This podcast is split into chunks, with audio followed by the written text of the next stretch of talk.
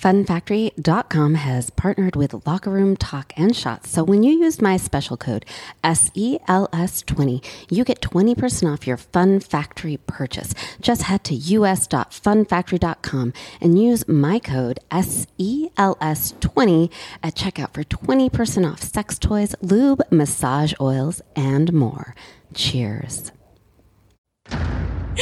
Do the sex. Hi, this is Annette Benedetti, your hostess for Locker Room Talk and Shots, the podcast that likes to think of itself as the queer NPR of raunchy women's sex talk. You are about to sit in on the kind of conversations women have on their girls' nights out or behind closed doors while enjoying delicious drinks and dishing about sex. Think fun, honest, and feminist as fuck, and always with the goal of fighting the patriarchy one orgasm at a time. Welcome to the locker room. Ring loop. Today's locker room talk and shots topic is So You Think You Can Porn Navigating the Adult Industry with award winning adult performer and sex expert Jessica Drake. Now, you guys all know I've long had dreams of starring in porn. And more recently, those dreams have been reignited by the Hump Film Festival. I'm like, I want to write a script, maybe star in it a little bit, but I'm not going to lie. I am nowhere near taking that leap. And a lot of the reason around it is, well, lack of knowledge. Also being really still plagued by some of the stigma around the idea of doing something like that and just a lot of misinformation. Well, lucky for me and you, I have literally the best guest I could have on today to fill some of that information gap in for me to help, you know, talk to the disinformation out there and also maybe give me tips so that perhaps one day I can fulfill this goal on my sex bucket list.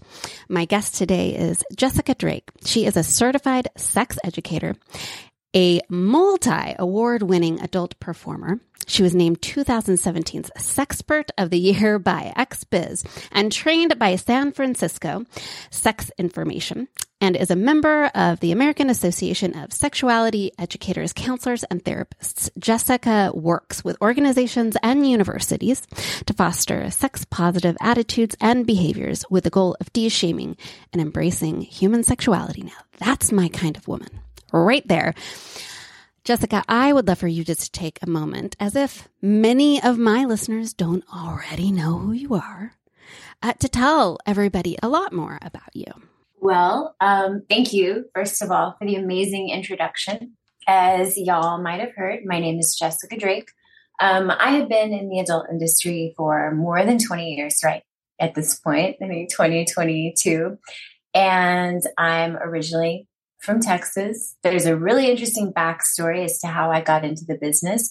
And over the years, especially over the past maybe 10 or 12 years, my career has really taken a completely different trajectory than I ever imagined that it would. Um, I'm really happy to be here today and talk about all of that and also share with you some other things that I have going on that don't have anything at all to do with porn. So thank you for having me. Thank you for being here. Now, listeners, you want to stay to the end. If, if you are at all interested, like I am, in perhaps dipping your toe in the water of getting into the adult industry, Jessica is going to give us some great tips um, and, and kind of help us take those next steps. So you're going to want to stay to the end when you will get the takeaways you get every week uh, that you can start implementing in your life and career today. Um, so, Jessica, let's raise our glasses and get ready to talk about porn. Let's talk about porn. Cheers. Let's do it. So, I just want to jump right in with your story, how you got into the porn industry and what that looked like for you. Yeah. So, um, it's not anything that I ever imagined that I would be doing. And I think part of that reason is the massive uh, stigma that goes along with the adult industry, the all the stereotypes that people have, all of the preconceived notions they have of what being in porn is or what being a sex worker is. I mean, I had them myself in the beginning. And it's really interesting. I, I come from East Texas. I was raised very conservatively. Uh, I was raised Jehovah's Witness as well. I had abstinence only sex education, barely. Um, you know, I had a lot of uh, misinformation taught to me about sex or no information and a lot of fear based stuff. So I found myself leaving home at a younger age uh, because of how repressive it was. And I've been a lot more forthcoming about this lately in the past few years. But look, the reality is, I was an underage stripper in Texas. And I continued being a stripper and I decided I needed to go to college, uh, not because I was sure that I knew what I wanted to do, but just because I thought it was the thing to do. So I was going to college. I was probably about 24, 25 by this time. So I had had a whole life already um, dancing, going to school, and working other jobs. And I worked at a club that had feature entertainers. And a feature entertainer is a performer who comes through, um, usually works two or three days only on the weekends, does big theme shows, gets paid really great money to do that, and they just travel. Um, many of them have magazine credits or movie credits or mainstream credits of some sort. So I got it in my head that I wanted to be a feature dancer. I already had the really big shows and the really big costumes, already super comfortable on stage. Um, contacted a dance agency. They sent some people out to meet me, and little did I know that those people had ties to the adult industry here in California. And my first impression was, um, no, there's no way I could ever do that. But I ended up being friends with these people. So it was a, a couple, it was a, a husband and wife couple. Um, he was a director, she was an actress. Also, they had other people out in Texas with them a photographer, a makeup artist, um, other people in their crew. And I was like, wow, you know, these people are amazing. They became my friends. I came out to LA a few times to spend time with them. And I think a pivotal moment for me was when they took me onto the set of an adult movie. And I will never forget, like, I was a Jill Kelly fan back then. Um, and it was it was a Jill Kelly movie and they took me onto the set and they made me the the condom and lube person. So I was standing like, I don't know, 15, 20 feet away from one of my sex idols and they were having sex. and my mind was blown. Um, and it was my responsibility to give them condoms when they needed them and offer lube and like go run and get them water and baby wipes and paper towels. And I mean, it, it sounds really funny to say it now and also a bit surreal when I think about where I came from versus then and what I saw versus where I am today. But like, I was thrilled. It was the time of my life. And of course, I left that set going, oh, it's nothing like I thought it was, you know? So I kept coming out here to LA from Texas and I started dabbling in adult work. So I did a few magazines, uh, did a little like HBO Skinamax type stuff, girl in bikini, number four. Um, and then, you know, we were sitting around talking one day and they said, Do you want to do a movie? And I said, Yes. And it just sort of popped out before I knew like what I said. And and they went, Whoa, because they were kind of kidding. They were like, Are you sure? And I said, Yeah. And the the the biggest takeaway that I want anyone listening um, to this to have is that this awesome group of people that I met that I spent like probably a year with before I decided to take the plunge before they shot me in a movie, they said, listen, we have to tell you something. Um, this can be amazing. You can have the time of your life. Like you can make a ton of money. You can meet people, travel, you know, do, do all the things, get all the attention, like feel awesome. But it will always haunt you. And I didn't quite know what they meant, but I definitely took those words into some kind of consideration. Um, they told me that it will forever change the way that some people think about me. And I've lived that again and again and again. Um, but that speaks to the stigma, which we can expand on later. Um, but in a nutshell, that is how I came to be sitting at this desk now, all these years later. And it has been an absolute adventure. I just love that your story is going from condom and lube girl to sex expert. like, I mean, a, a, sex educator, a sex expert, like this award winning, like well respected uh, performer and and and someone who really is helping guide people in having healthier, better sex. You know, I think that's incredible. Uh, do you ever think back to those condom and lube days and just I can't. That's just, yeah, and I also think, wow, what an easier time. you just had to hand them the lube and the kind, you know, I think women, we kind of know when it's time for that change. But um, yeah, again, there's a lot of stigma about women who get into porn being just these really broken down women who are lured into porn and doing things they don't want to.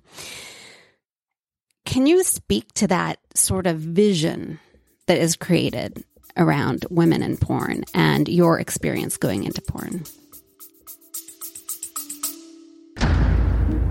We'll be right back. My code SELS20 is your key to kicking off the sexiest new year ever had when you use it at funfactory.com. Enjoy 20% off Fun Factory's luxury products, including vibrators, cock rings, lube, and more when you use my code SELS20. ELS20. Check out the Vim vibrating wand. Yes, the one featured on this podcast thumbnail. Grab the nose vibrating cock ring and experience more simultaneous orgasms in 2024. And don't forget to check out their rabbit style vibes. I'm talking about the Lady Bi for toe curling blended O's all year long. Just fill your cart and use code SELS20 at checkout and enjoy 20% off when you shop funfactory.com. Cheers. Yeah, I think that it's really important to acknowledge that I can only speak from my own lived experience and and also though a lot of the things that I've seen over the years because you know the performer pool at times um, especially pre-covid was it felt a great deal smaller and to some degree a bit siloed. Um, I can say, though, with great certainty that as a performer and a director, I have never, nor have I, um, seen anyone who was not here of their own accord. Um, and I'm not saying that that doesn't happen being a sex worker at all. Um, I'm saying this is not anything that I've personally seen. Um, I mean, you heard the story. I I really came into this gradually, but then absolutely made a very informed decision when I decided to do it. Um, but there are a lot of other stigmas that go along with being an adult performer. Um, I think one of the most pervasive, well, they're, they're all super bad actually. Um, we're all broken, we're all damaged, we're all abused, we're all um, either addicted to drugs or alcohol or both. And I think, I think that if we zoom out um, and we take a look at the bigger picture and not just hold the adult industry under a microscope, particularly lately, right? Like maybe the last five plus years. As a society, we're becoming more and more comfortable acknowledging and talking about mental health issues and trauma. And I don't think it's fair to say that everyone in the adult industry is damaged or, you know, has, and this is, ooh, this is one of my pet peeves, has daddy issues. Like, yes, let's blame the person on the father's failure. Like, oh, um, but I just don't think that that's, I think it's a very broad generalization. Um, and also, in the beginning of my story as to how I got here, I disclosed that I was raised really strict, grew up Jehovah's Witness, and left home at an early age and became an underage stripper. So, you know, to some degree, some things are true, but I don't think that they're specific to our industry. Another thing that really gets me, and I don't know why this is still surprising to me, but if I disclose to someone that I'm in the adult industry, they think that I am just having sex with everybody all the time. And that couldn't be further from the truth because, if anything, being in the adult industry has made me incredibly selective about the people that I have sex with. And, you know, sometimes I'm just happy to have sex with myself. Quite yeah. honestly.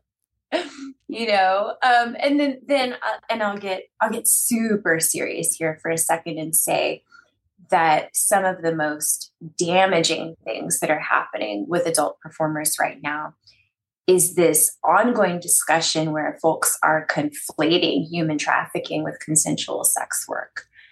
And it just keeps on happening and it it presents itself um, with things like harmful legislation being passed under the guise of stopping human trafficking um, that's how we ended up with SESTA FOSTA, which is awful for all parties involved.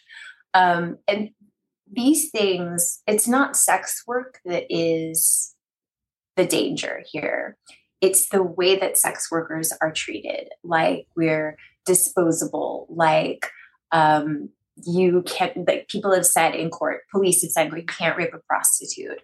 Um, it's, I think it's theft of services was the quote. Um, they don't recognize us as valuable human lives. And that's why we're seeing the loss of so many sex workers, particularly Black trans sex workers. And I really think that we need to think about what the stereotype is really doing to people. I've also had friends, especially lately, because I don't know what's going on with the banking, but it's getting increasingly worse. Um, there is banking discrimination right straight across the board. Uh, with performers, with sex workers.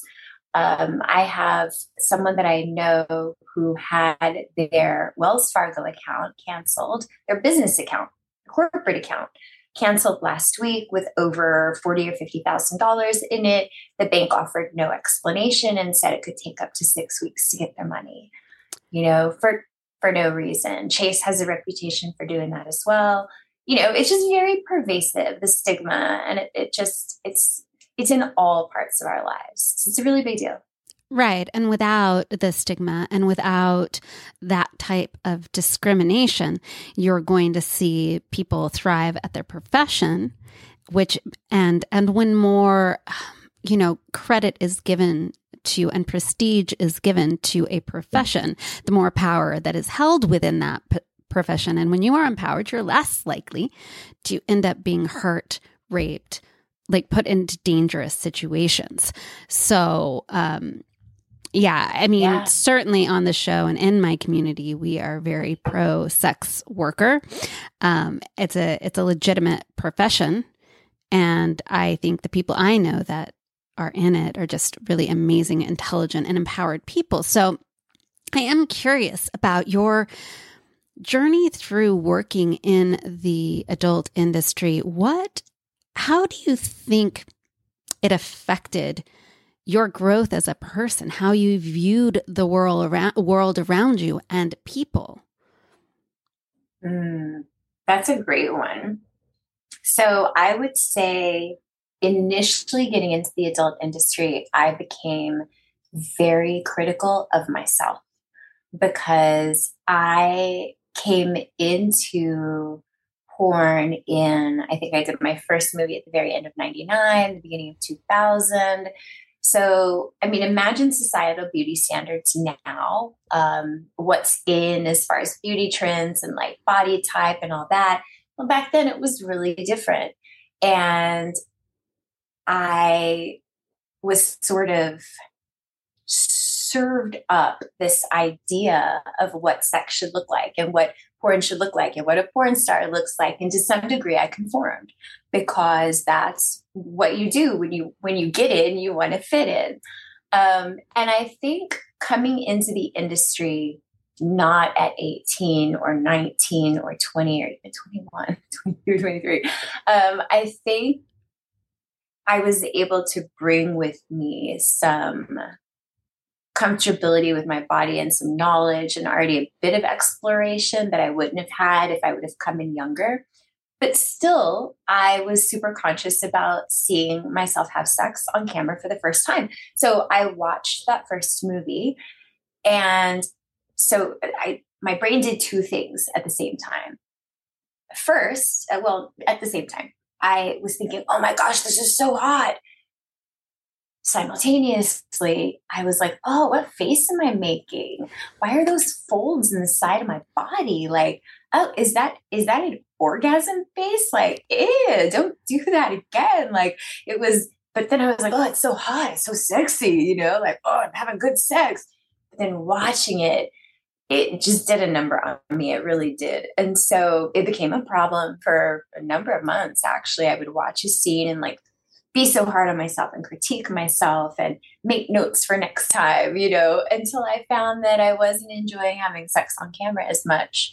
And luckily I had the presence of mind to be like, oh yeah, no, you can't watch yourself anymore. You're you're grounded from watching your scenes. So I was able to do that. And then like later on now when I watch scenes that I do or content that I create, I strictly enjoy it. Um, but it was definitely a, a progression of time it was uh, comfortability it, it was therapy too you know it was the the knowledge that we all have the same concerns and figuring out what we like and what works for our bodies and i think that's what really changed things for me um, the other thing that porn did that i imagine i already sort of had from leaving home early and being a dancer at a very young age gave me a very thick skin uh, made me um, not care very much what people thought of me, although I did waste some time in there really caring what people thought of me. Um, but it helps with all of that too.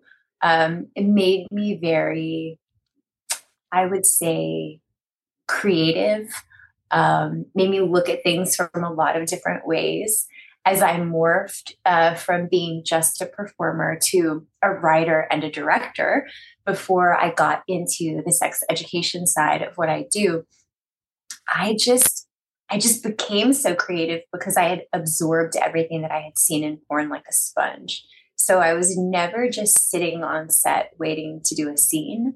I was always talking to everyone or helping out or helping the lighting guys or just wanting to be a bigger part of what I was doing.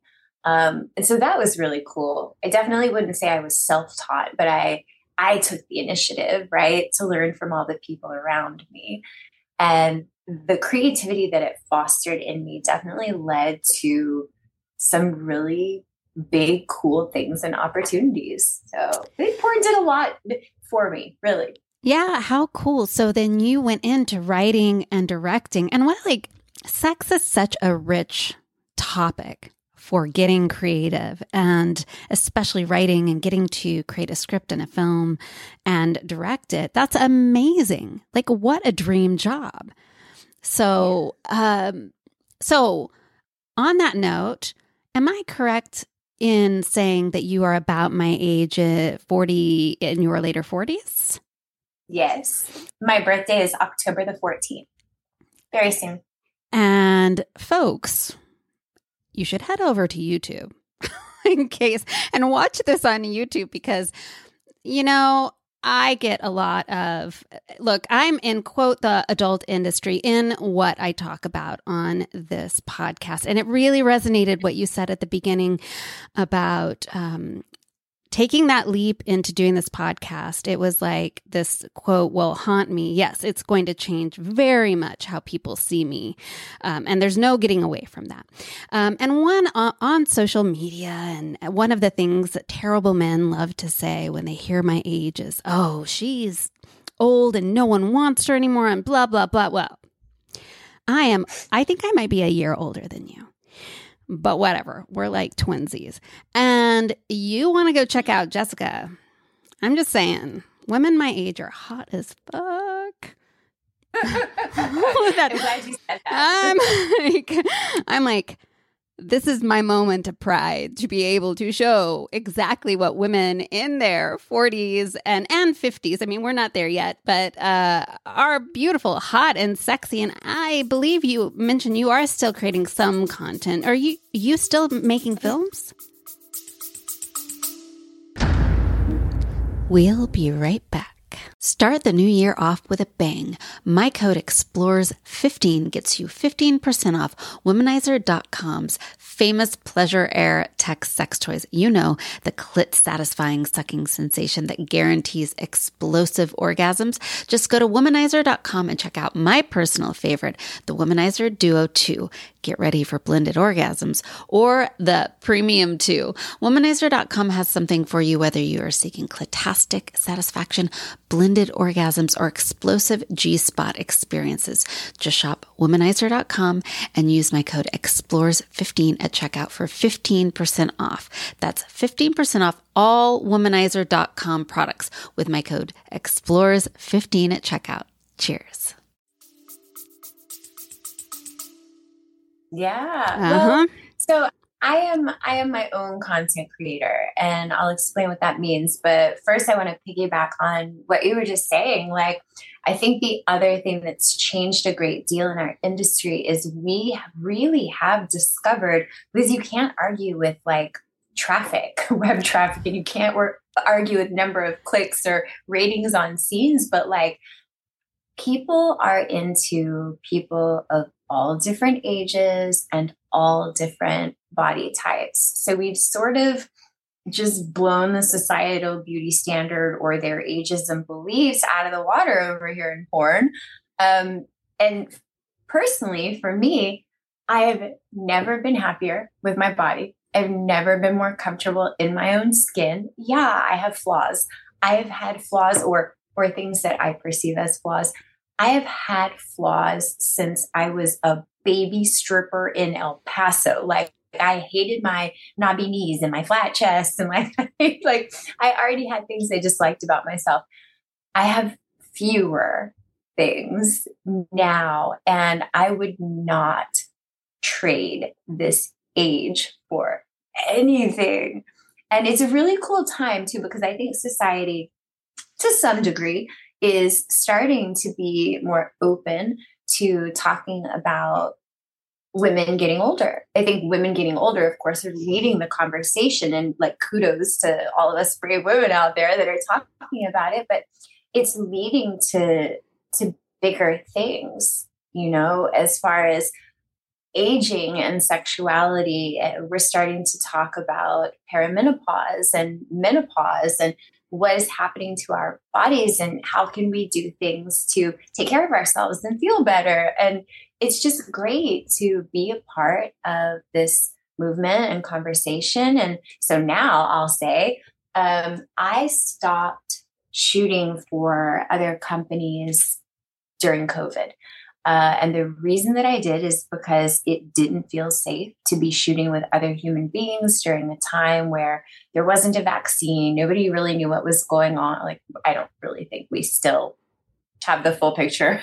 but anyway, everything had shut down. So everyone was on hiatus. And during that time, I started an OnlyFans, like many other people did.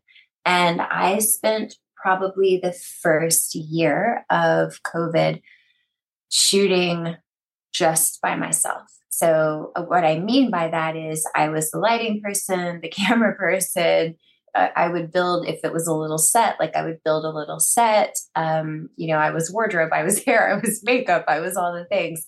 Um, and if it was video, I would edit it. So I did all that. And then once I, got more comfortable being around humans, um, I started hiring a, a very favorite photographer of mine and a few other people here and there to help me shoot content but it's just been me. I've only shot solo since right before COVID started.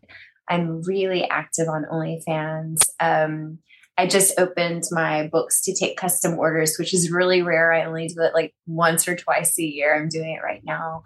Um, and it makes me really happy. I, I did a shoot this morning at my house before I came into my office. And just having absolute complete control over what I'm doing and what I look like and the platform I'm distributing it on and being the person who makes the money.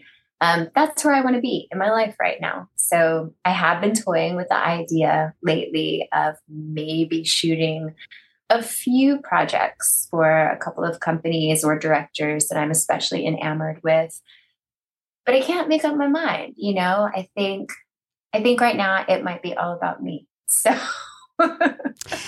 That's what this time of, of life is like. And you're absolutely right. I think there's a lot of misconceptions about women our age. Like, I talk a lot on this podcast about I was dating for many, many years. And the older I got, the more I found, especially younger, much younger men were pursuing the fuck out of me. And you know, the idea of a cougar like seeking out younger men, like I never hunted the cubs. Like I wasn't right. into it. I mean, that just wasn't my thing. I mean, I did give it a spin. Don't get me wrong. Like I was like, I was like, all right. Well, if you, if I if I must, it. if I must, I'll I'll give it a shot. But um, but and uh, the older I get, I am I'm telling you that I get more attention now than I did when I was younger. And I am, I think you're right, more comfortable in my body. I mean, and that's why I have had these fantasies and thoughts about creating my own content. I'm like, I feel really good and I feel really sexy and why why not? I guess that's why not. Indeed. I mean, right? Uh, and j- just like you said, you're at this place where you're making these decisions about yourself because of your career. Um, so I think that's amazing. Now I'm going to ask a question. I think everybody wants to know. Okay. Is the sex you're having in the videos good sex?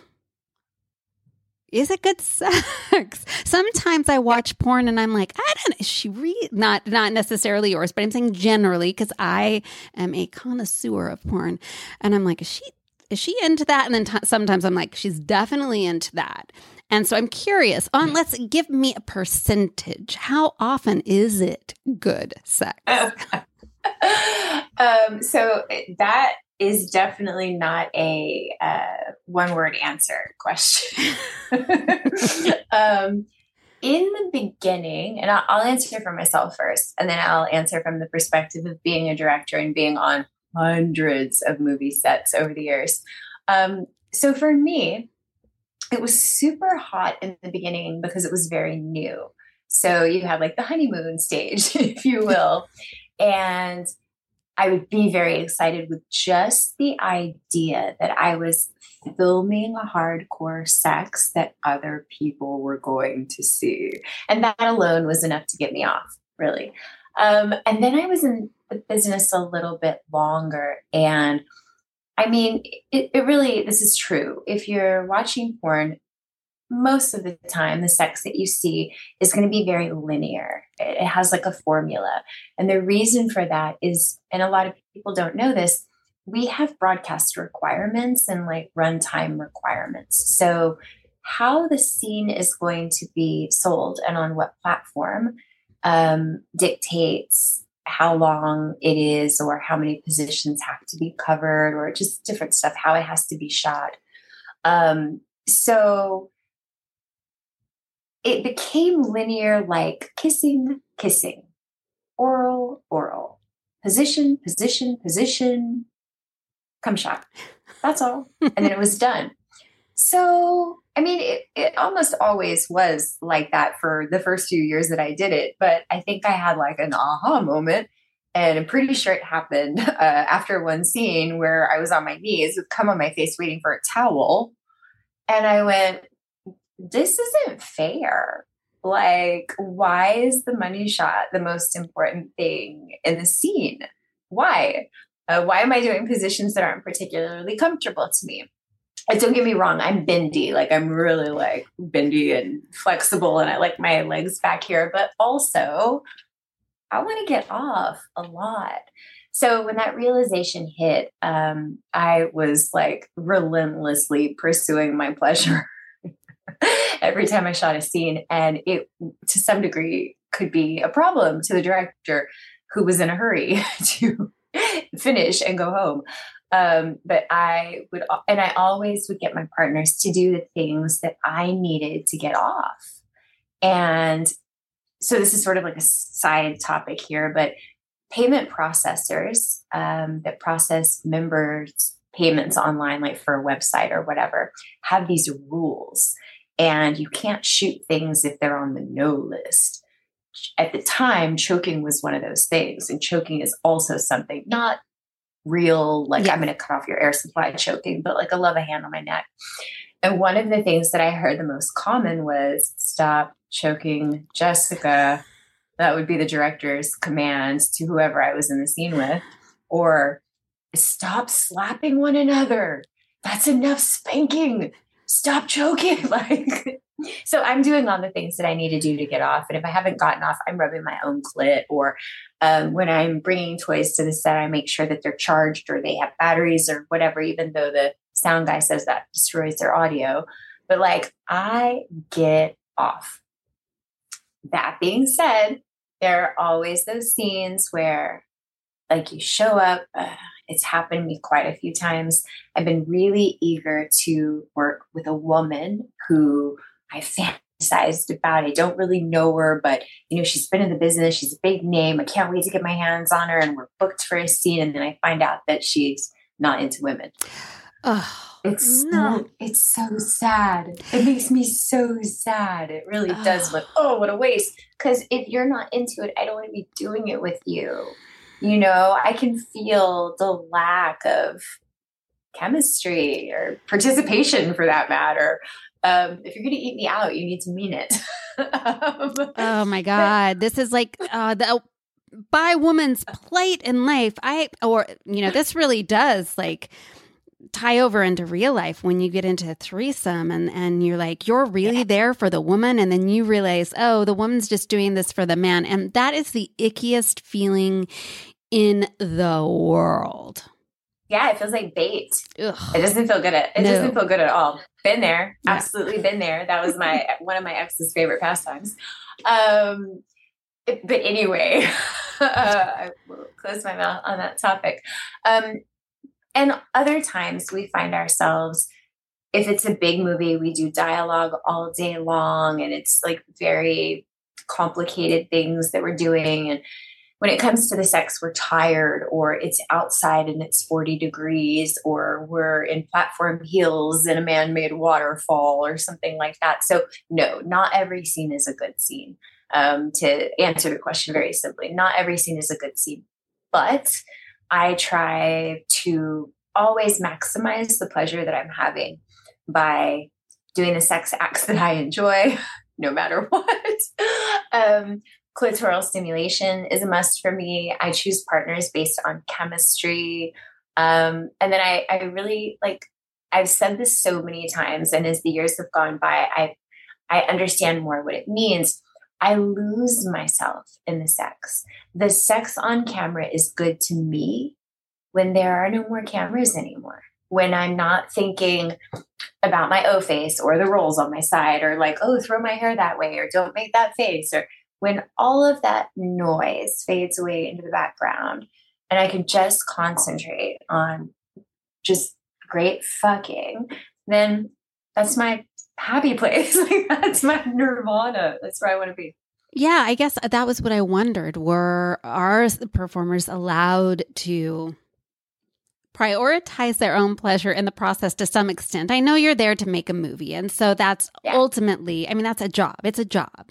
But even in our jobs, everyday jobs, you definitely try to maximize what isn't, you know, what makes the job fun and, and something you want to return to. All right, just one last question. I mean, are there like when I'm watching, sometimes I'm like, ow, ow, you know, because the guys just shove their dicks in. Do you guys ever like, is, is it as painful sometimes as it seems to me? Because I'm like, like warm her up a little bit. Like, yeah, what what we- viewers don't see, and I talk about this a lot. Um, I do a lot of university um, conversations at universities about porn literacy. And one of the things that I'm teaching when we're talking about porn literacy or when we're having these conversations together, and they're like some really open, candid conversations, is you have no idea what's taking place before the cameras start rolling. So for me, if I was expected to do like a really a harder scene with more aggression or pounding or anything like that, we've also most of the time we've also taken the stills for the scene before we actually shoot the scene. So we've had the sex before we're actually having the sex. Um, a lot of people don't know that. And some people just really like extreme, hard, fast penetration. Others don't. Um, I do sometimes if I'm in the mood, if I'm like really, really worked up, then absolutely. But I I think a lot of us do this. If it's too much, too hard, too fast, uncomfortable, we do the tap out. So, like, I'll have my hand on my partner's back or his thigh or his ass or anywhere on his body, back of his arm. And if it's too much, I'm like, and that's take it down a notch. Still too much, take it down another notch. You know, and a lot of the time viewers viewers don't see this. They're not privy to this. So everybody's different. And you find that the people you work with are very responsive to your requests. Like you feel like you can trust people. Like if you're like, hey,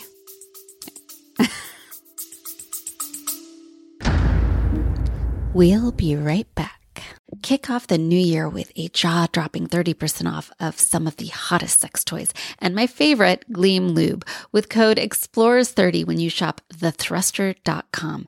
Known as the home of the incredible build your own thruster prime, thethruster.com is also partnered with lacier.com, where you'll find gorgeous vibrating steel toys, and boutiquevoila.com, where you can grab a vibrating lipstick, a rubber ducky that gets lucky, or even get pounded by Thor's hammer literally, all for 30% off with code EXPLORES30. Just head to thethruster.com where you'll find The Thruster, Lacier, and Boutique Voila and enjoy 30% off your site-wide purchases with code EXPLORES30 at checkout. Cheers. so, normally I would say most of the time most of the time. I can't say 100% of the time. I have absolutely had uh, seen performers not listen to my yeses or my nos. I have had people begin to violate my boundaries. Um, now, so I would say in the past five plus years, I've gotten a lot better at very clearly communicating why that's not okay and why that won't happen again, or I'll never work with the person again. Um, and I would say prior to that, 90, I'll go with, I'll go with 90 to be on the safe side. 90% of the time, if I have said no, my no has been heard. Um, my wishes have been honored. And the rest of the time, it's been like, okay, maybe they were super excited and just needed to hear it a second time or whatever. But once or twice, they absolutely weren't listening and they went on my no list. Um, but I, I find and also recognizing that I'm coming from a place of privilege because I was contracted to a big studio for a really long time um, and called the shots on all of my movies. So I'm pretty sure there was also to some degree, um, I'll, I'll say respect for who I was in those moments. And maybe people knew better than to go against my wishes. But I would say, generally speaking, yes, my our our boundaries are respected. What are the biggest changes you've seen in your industry since you entered it until now? Because I know from that timeline, obviously, a lot's changed as far as how people view porn um, and the kind of porn being made. But from an insider's point of view, what are the biggest changes that have taken place in the industry?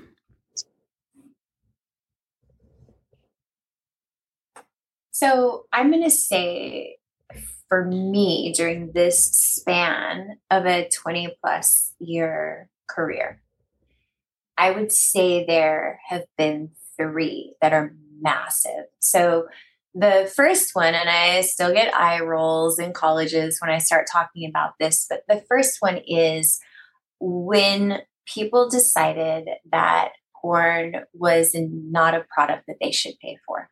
So when piracy was so rampant that we couldn't put a movie up before it was on all of the tube sites for free, um, that people underestimate the damage that that well i mean anybody that was around back then they know exactly what damage that did to our industry but uh, nobody else really gets it.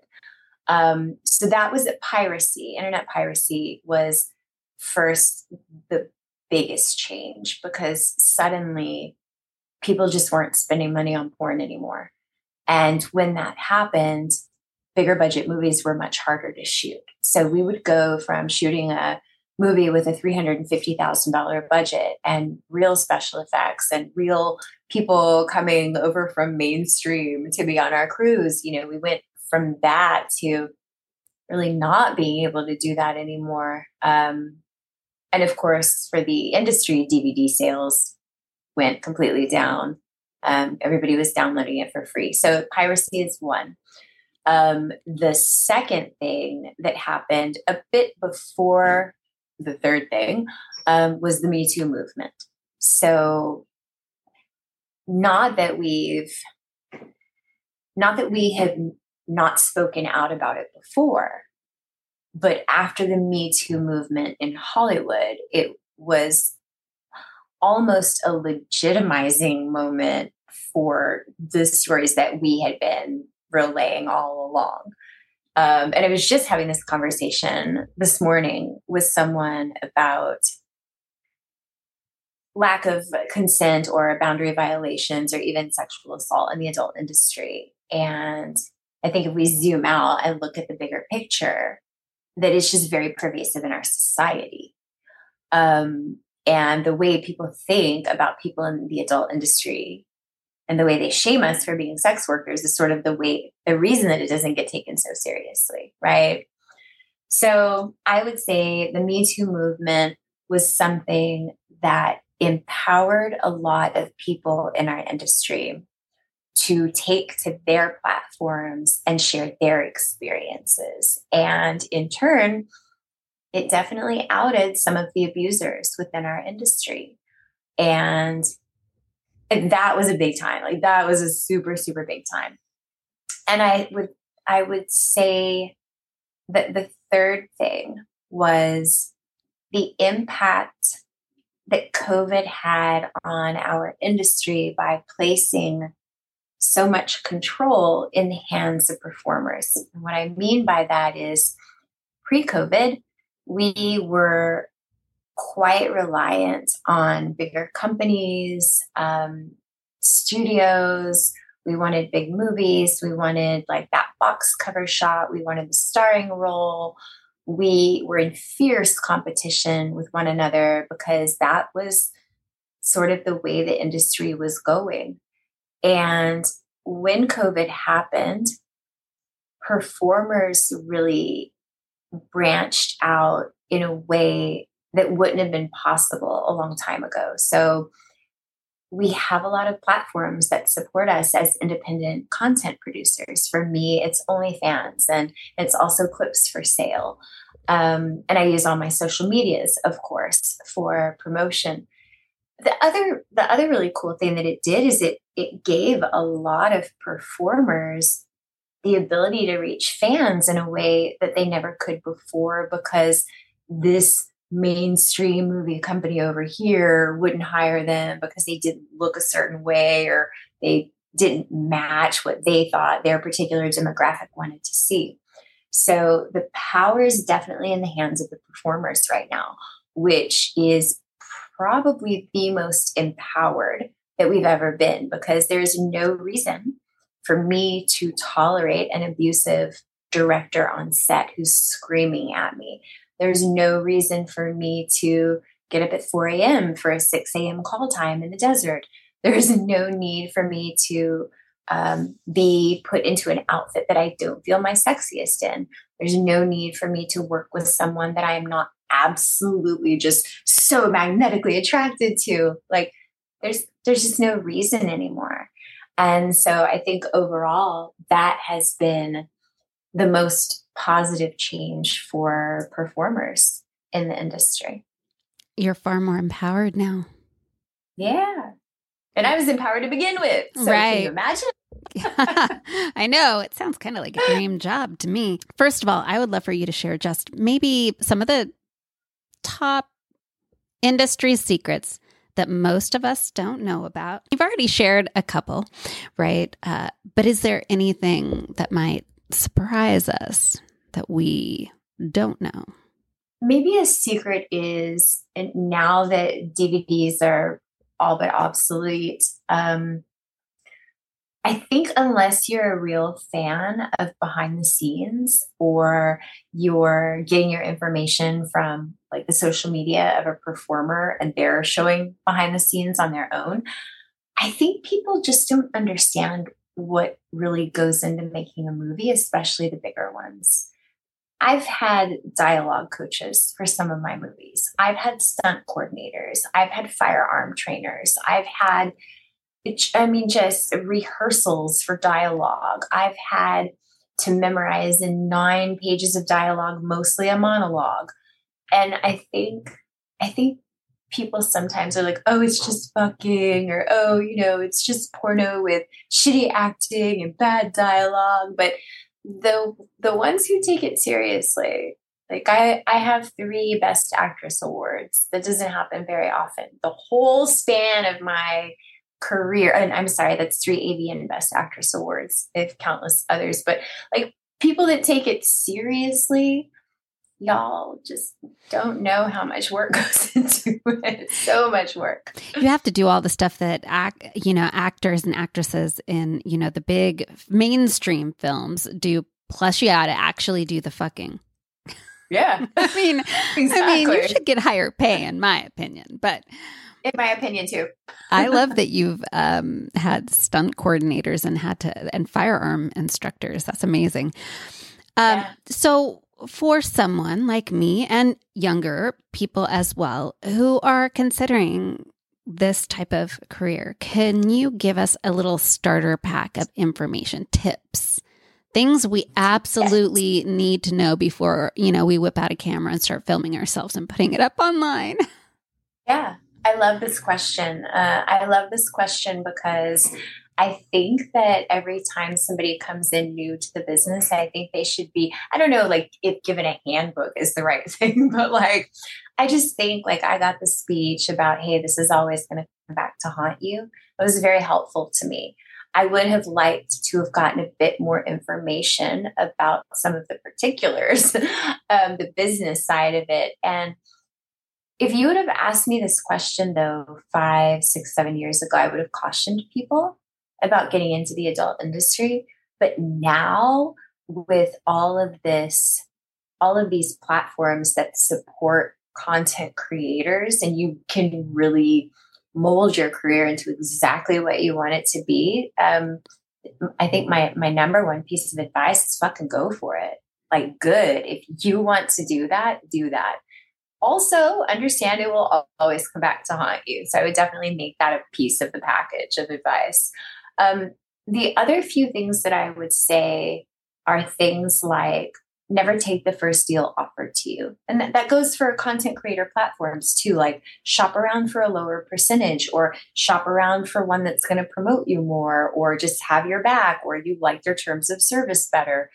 Mm, terms of service always read the fine print in anything you sign. So if you end up doing scenes for companies, understand that you can be hired to do a scene, be paid one amount of money, and then they can take and resell that scene as many times as they want. They can comp it, they can put it in different movies, they can put it on different websites, you name it. You've just signed away your rights to the scene, which is fine but make sure you got what you think that's worth. Um, also, they can change the name of the scene at the last minute. I can tell you that I've never done a movie called Jessica Drake is a Filthy Whore, yet there it is on my credit list. so, I mean, and whether or not that's true, okay, it's true. Um, but like, I I was very surprised when that movie came out because at the time I was doing like super high end, big budget movies, and then all of a sudden in my credit list you have just Drake is filthy horror.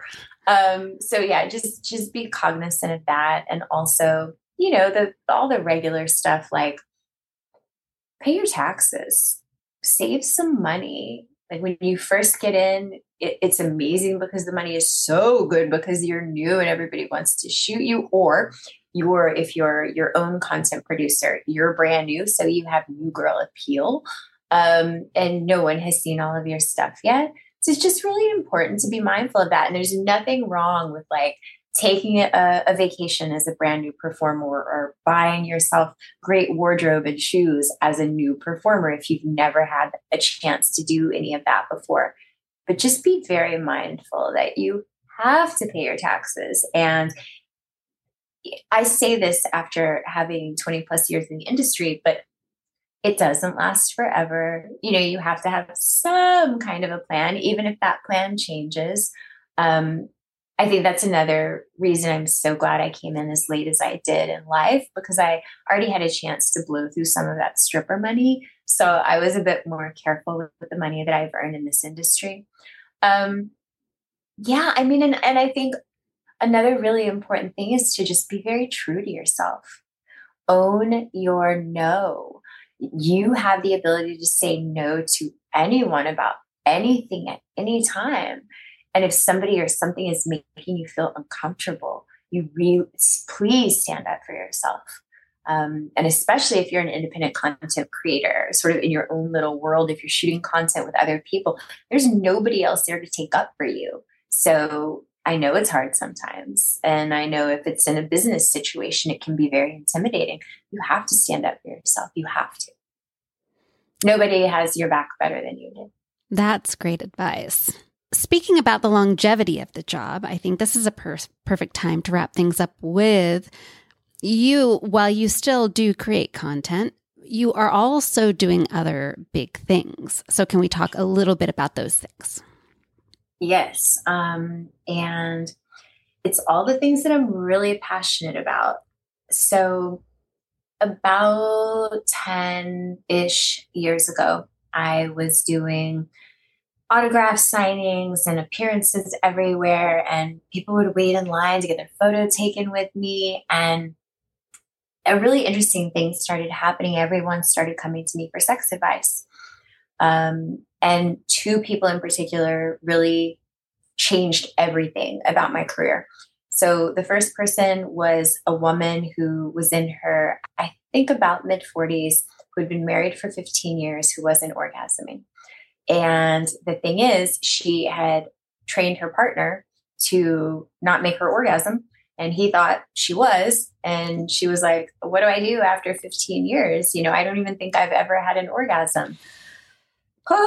Um, so that was that was something. I communicated with her for a number of months and um, through a lot of information and education and self exploration, she started having orgasms. And where we left off was me encouraging her to bring toys into the bedroom so that she could experience orgasms with her partner as well and hope that, that would give way to having orgasms with her partner the other people that I encountered, um, they were a couple who came up to me very seriously and said, "There's there's something wrong with her. Like we we just can't do what you do."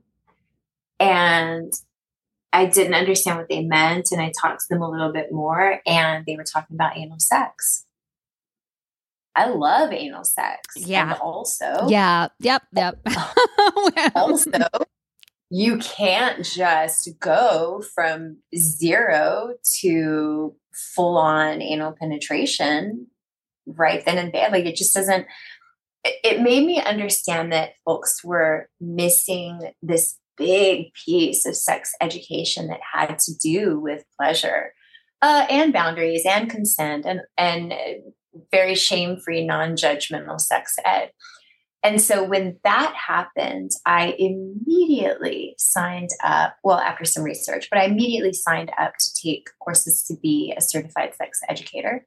Um, I only thought I knew a lot before I went to some of these programs. And along the way, um, I mean, as recently as last year, I, I keep going to conferences and I keep going to SARs and you know, I keep learning and I'm able to use that to help other people. But 10 plus years ago, I used it as a springboard to create a line of educational movies for people called Jessica Drake's Guide to Wicked Sex. And they are on DVD and they're, they, they're also streaming. Um, and there, there are so many topics from foreplay to blowjobs to um, masturbation to anal play. My favorite ones are Kama Sutra, BDSM for beginners, and senior sex. Senior sex I created right before the pandemic with a very dear friend of mine who's about to turn 80 years old.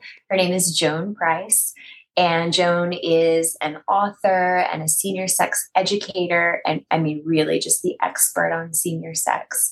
So I have directed written, directed, produced, narrated all of these movies um, with a thought that there may still be more to come. We're definitely talking about a sequel for senior sex and a sequel to BDSM for beginners. Um, and I teach a lot of classes. I train all over the world. I speak at universities. And for as long as Wicked Sensual Care has been around, we are an amazing lubricant company. I have been the brand strategist and in house sex educator for Wicked Sensual Care. About a year ago, I also uh, started taking over the role of uh, marketing and product development. So my plate is super, super full, but all of the education that I've had from all of the sex ed certifications is certainly making me very satisfied in the positions that I'm occupying right now. Um, I'm very passionate about everything that I've got my paws in. Um, and it's just really fulfilling. Like I'm, I'm now getting to see a lot of years of a lot of really hard work come to fruition um, in things like we have just launched a line of lubricants called Simply Timeless for people experiencing perimenopause, menopause, and beyond. And what makes these so incredibly different are the supportive, nourishing, hydrating ingredients. They can all be used as vaginal moisturizers. They all provide extra hydration, and they have a lot of ingredients that you will find echoed in really high end skincare. And so we're really excited. I'm really excited to be a part of doing things like this and getting getting sex and aging into the spotlight and helping people talk about it very easily. And we were we're all getting older. Joan Price says this. We're all seniors in training. And it's so true. And when people are or like yucking somebody's yums. Oh, that's grandma sex, or ooh, I don't want to think about old people having sex. I always ask them, what age do you want to stop having sex at? What age is too old for you to feel pleasure? That always kind of catches them off guard. So, but that's sort of everything now. And we, I think we've come full circle. And yeah, I'm I'm super thrilled and super happy to be here. And also, if you would like, if you do things like this on your show, I would love to build a gift box of lube. And if you want to do a giveaway, you're more than welcome. Yeah, absolutely. I definitely want to cover that. And I would love to do a giveaway. So, folks, you're going to want to stay tuned. I will be sending out an e newsletter with that information and promoting it uh, so that you guys know what to do to get Woo! that gift box because I'm excited. I'm yeah, I'm excited. Well, and well, now we've come full circle from lube and condom girl to now. look at where lube you and condom girl. Didn't see that coming. never, never. No, it is. So I have read about this, and I believe I have some samples coming my way. But the bottom line is, I, I've read about this product, and it is fantastic. And women who I am in the middle of perimenopause, and we have talked about it on this podcast a lot. And, you know, perimenopause and menopause, we are not going through what your mothers and grandmothers did. Like, we aren't. We are women in my age range we definitely are not adhering to the stereotypes that we are. I'm having more, I always tell people, I'm having more and better sex now than I've had in my entire life, even going through this. But it is super important uh, for me to have the right products, definitely the right lube, which really I needed my whole life. But here we are and um, knowing how to take care of my body and then making sure my partners get like here's what i need and and i find that a lot of what has been an underlying theme in your speaking today is once you have your voice, like I think women our age do, and we know our bodies, uh, and we tell whoever gets to play with this body what we need to get off, I find most 99% of the time they will hop to like yeah. like do it. And so this giveaway is going to be a huge treat to whoever wins it because it means lots of fantastic orgasms, whether you are fucking yourself or someone else is fucking you. I'm a big fan of fucking myself. So, Ooh, orgasms are powerful. And I have mentioned this on this podcast before. I believe if every woman was able to fully learn how to experience pleasure and orgasm, we would take over the world because I do believe that our orgasmic potential is super powerful and it turns us into totally different beings. Agree. Just saying. Well, I want to thank you for being on. Now, before we end this, can you tell people where they can find you? So on Twitter, you can find me at the Jessica Drake. On Instagram, Jessica Drake. You can find our amazing lubes at wickedsensualcare.com. You can also find a way to purchase those lubes, some of my favorite toys, my fleshlight, my real doll, and some of my movies at guide to wickedsex.com. Um, and I also want to quickly mention that I am on the board of two nonprofits that are really important to me. Um, one is called Feed the Streets LA, and I'll give you the information to, to drop down about that. Uh, Feed the Streets LA is a nonprofit here in Los Angeles. I'm the vice president of the LA chapter, and we try to meet the needs of people who are unhoused and also folks who are food insecure. As you might imagine, LA is very expensive, so we are helping out a lot of people right now. Um, and the other nonprofit that I'm involved with is something very near and dear to my heart for many reasons. It's called Tending the Garden. And Tending the Garden is a nonprofit that supports marginalized survivors of sexual assault.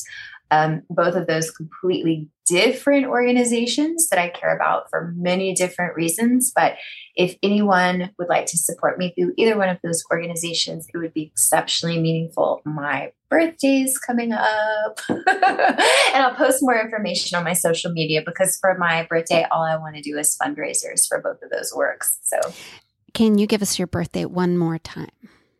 It's October the 14th. All right. Libra season. Libra season. So, October 14th, you can gift her by supporting her nonprofits.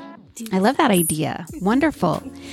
So, thank you so much. This has been an amazing conversation. It has exceeded all of my hopes and dreams about what it would be. So I want to. Yay! Thank you for having me. You ask really great, thoughtful questions, and also you pay attention. That that really helps. yeah, yeah. It's, this is this is my passion, and I think our passions align quite a bit, uh, which is what has made it a special conversation.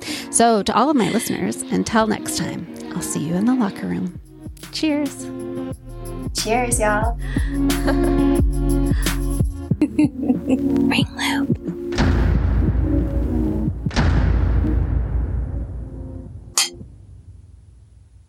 Bring sexy back in 2024 with hot lingerie, sensual body products, and adventurous sex toys from lovehoney.com.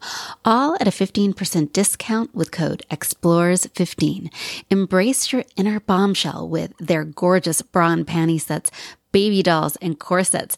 Then explore your desires with their line of toys that range from vanilla is my flavor to tie me up and call me good girl daddy. And don't forget to treat yourself to a massage candle or a sensual body oil, all for 15% off with code EXPLORES15 when you shop lovehoney.com. That's right, 15% off on lingerie, sex toys, and more when you shop lovehoney.com and use code EXPLORES15 at checkout. Cheers.